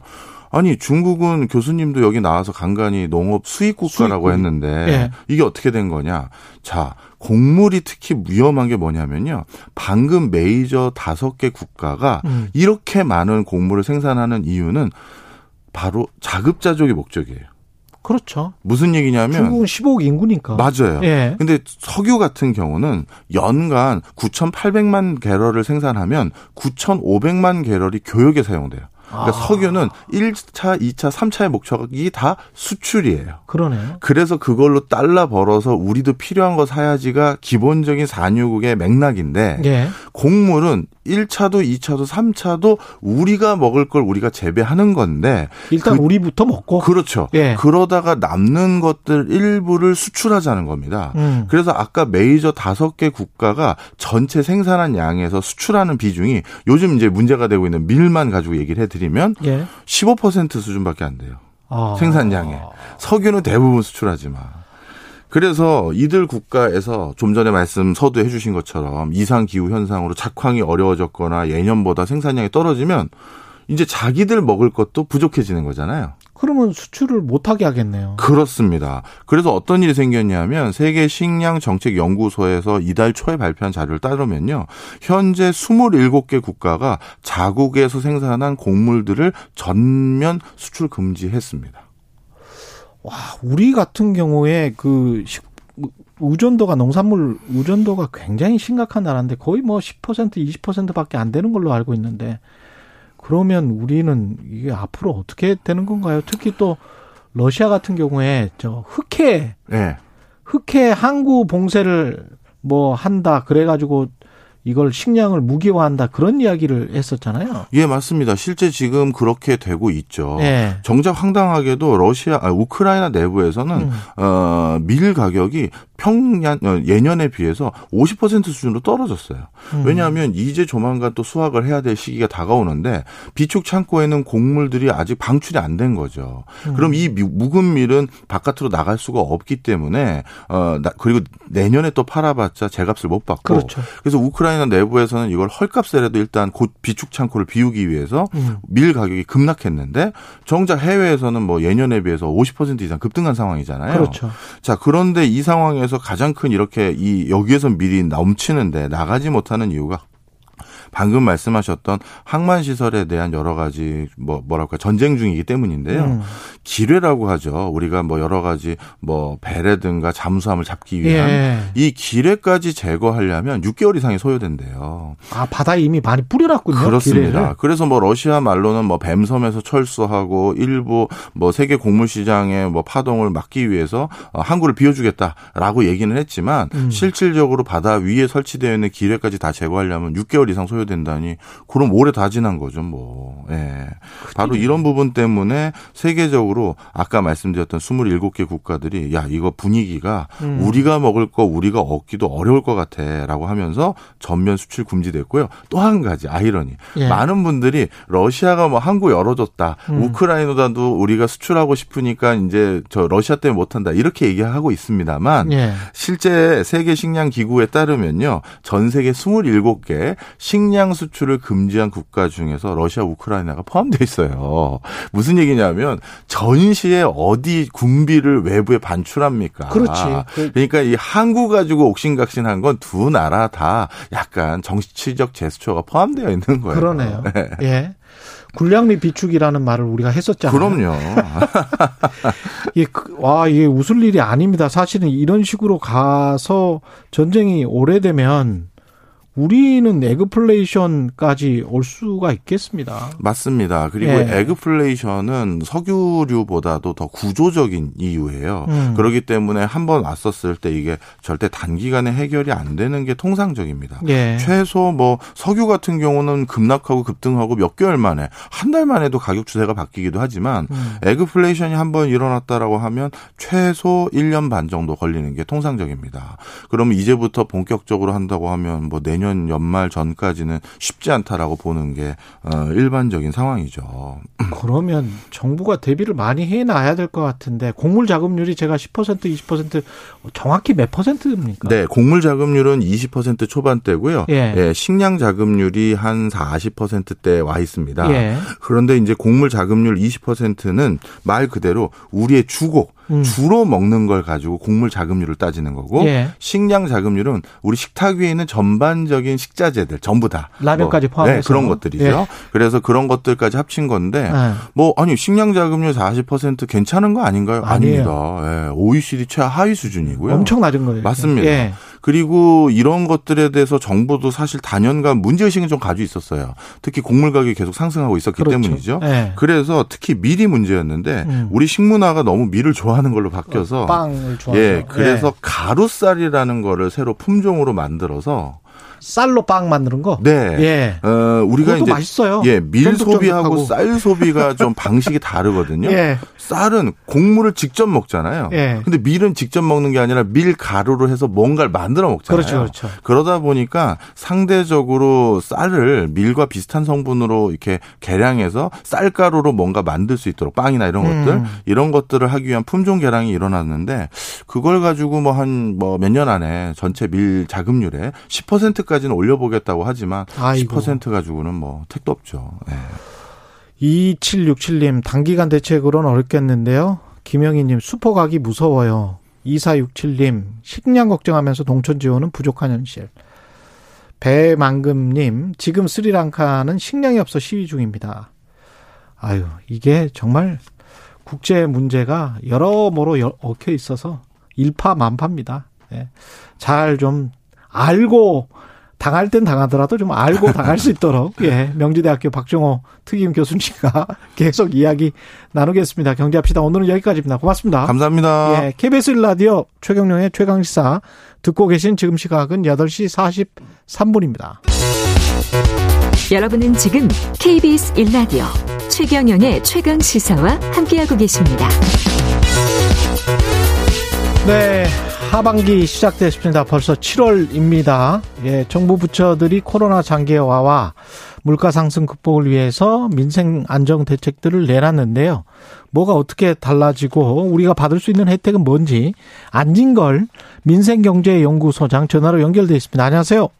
네, 안녕하세요. 예, 안 소장님. 예. 지금 상병 수당 시범 사업이 실시된다는데 오늘부터 실시되는 거죠? 예, 맞습니다. 이건 다른 나라는 다 하고 있는데 미국과 한국만 안 해서 큰 문제가 됐었고요. 예. 제가 예전에 참여연대라는 시민단체를 했을 때도 강력하게 호소했던 제도인데요. 예. 우리가 이제 직장 다니다가 어 아프다. 아프다. 그럼 뭐 하루 이틀은 그냥 회사에서 봐주는 경우도 있지만 예. 보통 뭐 일주일, 이주일 이렇게 되면 무급병가를 쓰잖아요. 그렇죠. 근데 무급병가를 쓰는데 월급이 상당한 사람들은 버틸 수가 있는데 음. 월급이 많지 않은 분들은 어떻게 하겠습니까? 아파도 그냥 다니잖아요. 그렇죠. 코로나 때 감염이 있었는데도 어, 예를 들면 그냥 일하는 사람들도 많이 있었습니다. 많은 사람들이 막 감염 환자가 있는데도 왜냐면 안 나가고 싶어도 또는 아파도 안 음. 나가면 그만큼 소득이 줄어들기 때문이잖아요. 예. 이제 앞으로는 상병수당을 해서 아파도 일정하게 금액을 받기 때문에 어, 일을 굳이 안 해도 되는 것이죠. 어, 음. 지금 이제 여섯 군데에서 시범 사업입니다. 어, 너무 늦어서 이제 문제가 되고 있는데요. 어, 유형은 모델 1, 모델 2, 모델 3 세 개가 있습니다. 그래서 부천시, 포항시가 모델 1이고요. 모델 2가 종로구 천안시, 모델 3가 순천시, 창원시입니다. 그러니까 전격적으로 도입하면 될 텐데 일단 효과를 보겠다는 차원에서 모델을 하는데 근데 이제 하루에 지급하는 금액이 음. 최저임금의 60%인 4만 3,960원에 불과합니다. 하루에? 예, 맞습니다. 그래서 다 좋은데 너무 금액이 작다. 그리고 이제 아파갖고 쉬면 바로 금액을 줘야 되잖아요. 예. 근데 대기 기간이라 해가지고 혹시라도 쉬지도 않고 어 저기 수당을 받아가는 사람도 있을까봐 어 7일, 14일, 3일 이렇게 대기 기간을 줬습니다. 음. 그 기간은 아파서 쉬어도 금액이 안 나온다는 이야기거든요. 음. 그것 때문에 벌써 시민단체들께서 좋은 이게 문재인 정부에서 역점도 추진했던 제도고 그래서 이번에 7월 1일부터 7월 3일부터 시행하는 건 좋은데 금액도 너무 작고 대기간이 너무 길다. 이런 지적이 나오고 있습니다. 그럼에도 불구하고 대한민국도 이제 OECD 모든 나라가 음. 실시하고 있는 어, 아파도 어, 쉴 수 있는 제도, 아프면 쉴 수 있는 제도가 도입된다는 건 큰 의미가 있겠습니다. 그 대상자가 구체적으로 직장인들입니까? 아니면 자영업자들입니까? 직장인들입니다. 임금 근로자에도 자영 이제 기본적으로 임금 근로자는 기본이고요. 그다음에 자영업자, 고용보험 가입되는 예술인, 특수고용 노동자, 플랫폼 아. 노동자, 일용 근로자 같은 비전형 근로 다 지원받을 수 있습니다. 다만 이제 어 공무원 교직원 등 아직 지원 대상에 해당되지 않습니다. 예. 예. 요렇게 그래서 이제 우리 직장인들과 자영업자 누구나 이제 이용할 수 있는 제도라는 측면에서 굉장히 의미가 있다. 다만 대기간 너무 길고 금액은 너무 작은 문제는 해결해야 되고 지금 시범 사업이라 고 그랬잖아요. 예. 여섯 군데만 하는 겁니다. 부천 부천, 포항, 종로, 천안, 순천시, 창원시만. 그 지자체별로 하는 거군요, 이게 지금. 예, 보니까. 지자체별로 예. 이제 시범사업. 나머지 지자체는 아픈데 출근해라는 법이처럼 비춰지잖아요. 그렇죠. 그러니까 이건 어, 전격적으로 바로 시행했어야 되는데 예. 아무래도 좀 효과를 보자는 측면에서 늦어지게 됐는데 음. 그래도 불구하고 이런 좋은 제도가 시행된다. 그리고 어, 본 제도는 그러면 언제부터 시행되는 거예요? 본 제도는? 전국적으로는? 아, 2025년도에.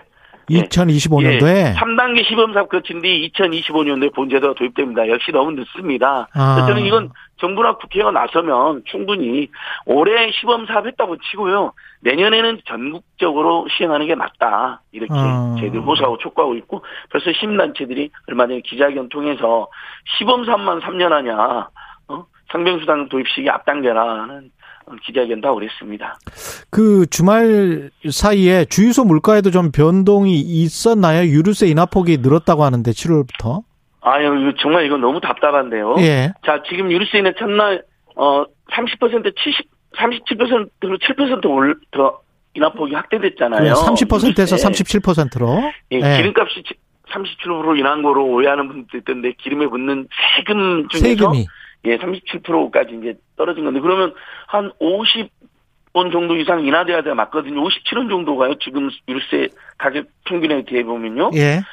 어 근데 실제로는 값이 오르거나 이론도 안 내린 주수가 66%라는 어, 에너지 석유 시장 감시단이한 10년째 조사가 있었습니다. 아. 인하분만큼 가격 내는 주소도 22%밖에 안 됩니다. 음. 그래서 이 유류세 인하 반가운 조치긴 하지만 지금 어, 국민들이나 저희들은 어떤 문제 제기를 하냐면요. 결국은 유류세를 인하하지만 정유소에 정유사들이 받고 그다음에 주유소에 넘길 때 음. 유류세 인하만큼을 100% 반영하지 않는데 강제 장치가 없습니다. 최종 없죠. 가격은 네. 주유소가 정하는 거잖아요. 네. 서로 가격 차이도 있고 네. 정확하게 내리는 분이 있는가 하면 눈치 보면서 좀만 내리는 분도 있을 수 있거든요. 음. 그러다 보니까 정유사가 지금 4분 1분기에 우리나라 정유 대기업 4사가 각 사마다 영업이익이 6조가 넘어가는 황당한 일이 발생했습니다. 이 같은 고금리, 고물가, 고유가에 국민들 모두 죽어나는데 대기업들만 그다음 일부 주유소는 오히려 배를 불렸다. 조사 음. 결과로도 나온 겁니다. 유류세나 첫날 값을 오히려 값이 올랐거나 이런 난내인 중에 66%. 그러면 이렇게 하자는 거죠. 우리 어 KBS 우리 홍상훈 기자께서도 제안해가지고 화제가 되고 있는데요. 음. 그 우리가 기름 넣잖아요. 지금 뭐 2,200, 2,300 오르잖아요. 그럼 일단 다 내고 유류세 그 중에 붙는 유류세에서 37%를 세무서에서 그냥 뭐 일주일 단위면 일주일 단위, 한 달이면 한 달, 우리 국민들 때 바로 넣어주자는 거죠. 아, 그걸 직접 넣어주자? 예, 그러면 이건 정유사 주유소에서 음. 유류세 인하분의 일부를 자기들이 챙길 수가 없게 되잖아요. 음. 기름을 넣은 사람에게 그 기름값에 붙어 있었던 유류세 중에 30%를 그대로 돌려주는 거죠. 음. 이게 저는 지금 윤석열 정부에서 고물가, 고금리, 고환율, 뭐, 고금리 대책, 무대책이다, 속수무책이다, 어쩔 수 없다, 뭐 이런 식으로 나와서 굉장히 많은 국민들이 걱정하고 있는데, 음. 이런 것도 하자는 겁니다. 직접 국민들에게 유류세 30%를 직접 돌려주고 뭐 예를 들면 37%도 더 제한도 풀어야 된다는 이야기도 나오잖아요. 너무 네. 기름값 비싸니까. 음. 그다음에 일반 국민은 그렇게 하고 영업을 하는 분들에게는 뭐 유류세를 한시적으로 면시해 주는 조치도 지금 저는 필요하다고 생각하고요. 네. 이런 대책들이 안 나옵니다. 뭐 독일이나 미국은 지금 대중교통비를 대폭 할인해 줌으로써 어, 고유가도 피하고 고물가 대책에 힘도 실어주는 정책을 펼치고 있거든요. 음. 이것도 안 나오고 있습니다. 그러니까 하반기에 지금 바뀌는 제도 오늘 우리 최경, 최경기사에서 제가 최경기사에 소개하면서 기쁜 소식을 전달하고 싶었는데 아무리 읽어봐도 큰 돈이 되고 도움이 되는 제도 변경은 별로 없는 겁니다. 예. 그게 오늘 굉장히 속상하고 또 국민들께 죄송한 마음이 듭니다. 그래도 그나마 이제 10월부터는 그 채무 조정 프로그램 소상공인 자영업자들을 위한 이거는 시행이 되나요? 예, 맞습니다. 예. 지금 3월 달에 대출 만기 연장했잖아요. 예. 이게 이제 9월까지만 연장이 되는 거거든요. 음. 그러고 되면 이제 9월 끝나면 벌써 만기 연장을 안 해줄 가능성이 높습니다. 그렇죠. 코로나19가 지났으니까. 예. 결국 그렇다면, 어, 만기 연장이 제일 좋지만은 제일 중요한 건 지금의 고금리 시대에 이 은행들이 작년에만 이자가 46조고 올해 50조가 넘어갈 전망입니다. 그러니까 남들의 고통으로 은행들만 지금 엄청난 배를 불렸다라는 지을 봤는데 만약 이 채무 조정이 되면 가장 지금도 제2금융권에서는 채무 조정 해주지 않는다는 민원이 제대로 엄청 많이 오는데 갑자기 5천만 원 1월 갑자기 갚아라는데 어떻게 갚습니까? 예. 코로나19 때문에 돈을 밀리신 분들인데 아직도 음. 영업이익은 거의 늘어나지 않았는데 왜냐하면 갑, 갑자기 또 고물가 사태가 터져서 원자재값도 올라가고 그러다 보니까 시민들이 지금 지갑을 닫고 있는 상황이거든요. 근데 가장 중요한 채무 조정이 뭐냐면 어, 중저금리로 지금 우리 금리보다 더 저금리로 마, 어, 장기 분할 납부를 할 수 있게 해주는 것입니다. 이게 이제 9월 만기가 지나면 어, 바로 이제 만기가 만기가 됐으니까 다 몇천만 원 매덕을 내라가 아니라 그렇게 5년이면 5년, 10년이 10년 장기간 분할 납부할 수 있는 그런 제도의 발판이 마련된다는 면에서 매우 바람직하고요. 이것은 지금도 제2금융권에서는 안 해주는데 지금 제2금융, 제2금융권 모두가 꼭 10월이 아니다. 지금 금융기관이 임의로도 자발적으로도 할 수 있거든요. 음. 그래서 그 채무 조정할 수 있도록 물론 이제 가장 극단적인 때는 파산도 하고 회생 신청도 하잖아요. 네. 예. 파산 회생까지 가지 않고도 합리적인 선에서 우리가 이자를 안 내겠다는 게 아니라 이자를 내겠다는 겁니다. 음. 다만 장기간 저리로 분할 납부할 수 있게 도와달라라는 호소를 계속하고 있습니다. 그리고 하반기부터 달라지는 게 금리는 계속 올라갈 것 같은데 그럼에도 생애 최초로 집을 사는 사람은 대출 규제를 완화해 주겠다. LTV를 80%까지 확대 적용시키겠다. 뭐 이런 거잖아요. 예, 맞습니다. 문재인 정부의 이제 대출 규제 강화되어서 그거에 대해서 아쉬워하고 비판하는 분들도 있었는데요. 지금처럼 이제 고금리가 계속 뛰고 이제 그 한국은행에서도 0.5% 비슷해 전망이 나오고 있잖아요. 그다음에 세계적으로 집값도 하락할 수도 있다라는 전망이 나오고 실제 대한민국에서도 지금 집값이 떨어지고 있는 것으로 분석이 되고 있습니다. 그래서 오히려 문재인 정부 때 했던 금리 규제가 어 하우스토어라든지 집값의 급격한 하락으로 사람들이 고통을 겪는 걸 막아줬다라는 긍정적 평가도 요즘에 나오더라고요. 이제 그건 그거고 어 어쨌든 집을 처음으로 구입하는 사람들 입장에서는 대출 액수가 6, 70% 집값 60에서 70% 되지 않아서 아쉬워하는 분도 있었는데 앞으로는 주택담보를 받을 경우 위치나 가격 소득과 관계없이 집값을 80%가 대출 받을 수 있게 바뀝니다. 음. 이 부분에 대해서는 어 집을 실제로 실 어, 소유하고 실 보유하려고 하는 분들에게는 도움이 되는 측면이 있을 것입니다. 다만 근데 DSL이라 해서 총부채 올리금 상환 비율이 있잖아요. 네. 본인의 소득하고 1년 동안 갚는 올리금의 그렇죠. 비율을 정해서 그게 40% 어, 못 넘게 하는 제도이거든요. 안 그러면 예. 예, 빚의 노예가 되는 거잖아요. 음. 잘못하면요.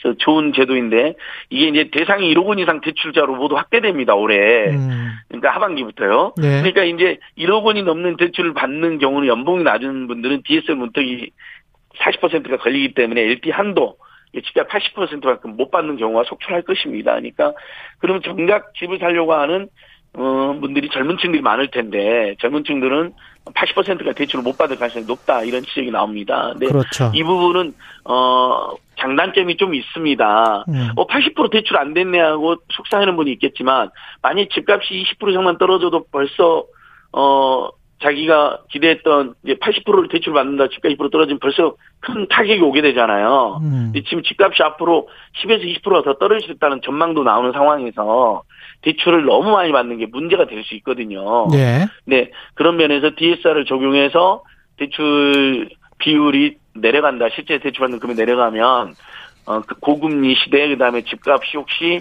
떨어지 떨어져 계속 떨어져가는 시대에 안전판이 될 수도 있다라는 이제 지적 그런 분석도 나옵니다. 예. 네, 분명한 것은 80%까지 빌릴 수 있지만 음. 어, 저소득층 또는 청년층일수록 80%까지 다 못 빌릴 거다. 은행에 쉽게 가서 문의해 보면 그런 부분을 참조하시면 좋을 것 같습니다. 여기까지 하겠습니다. 안진걸 민생경제연구소장이었습니다. 고맙습니다. 예, 감사합니다. 예, 7월 4일 월요일 KBS 일라디오 최경의 최강 시사였고요. 저는 KBS 최경영 기자였습니다. 내일 아침 7시 20분에 다시 돌아오겠습니다. 고맙습니다.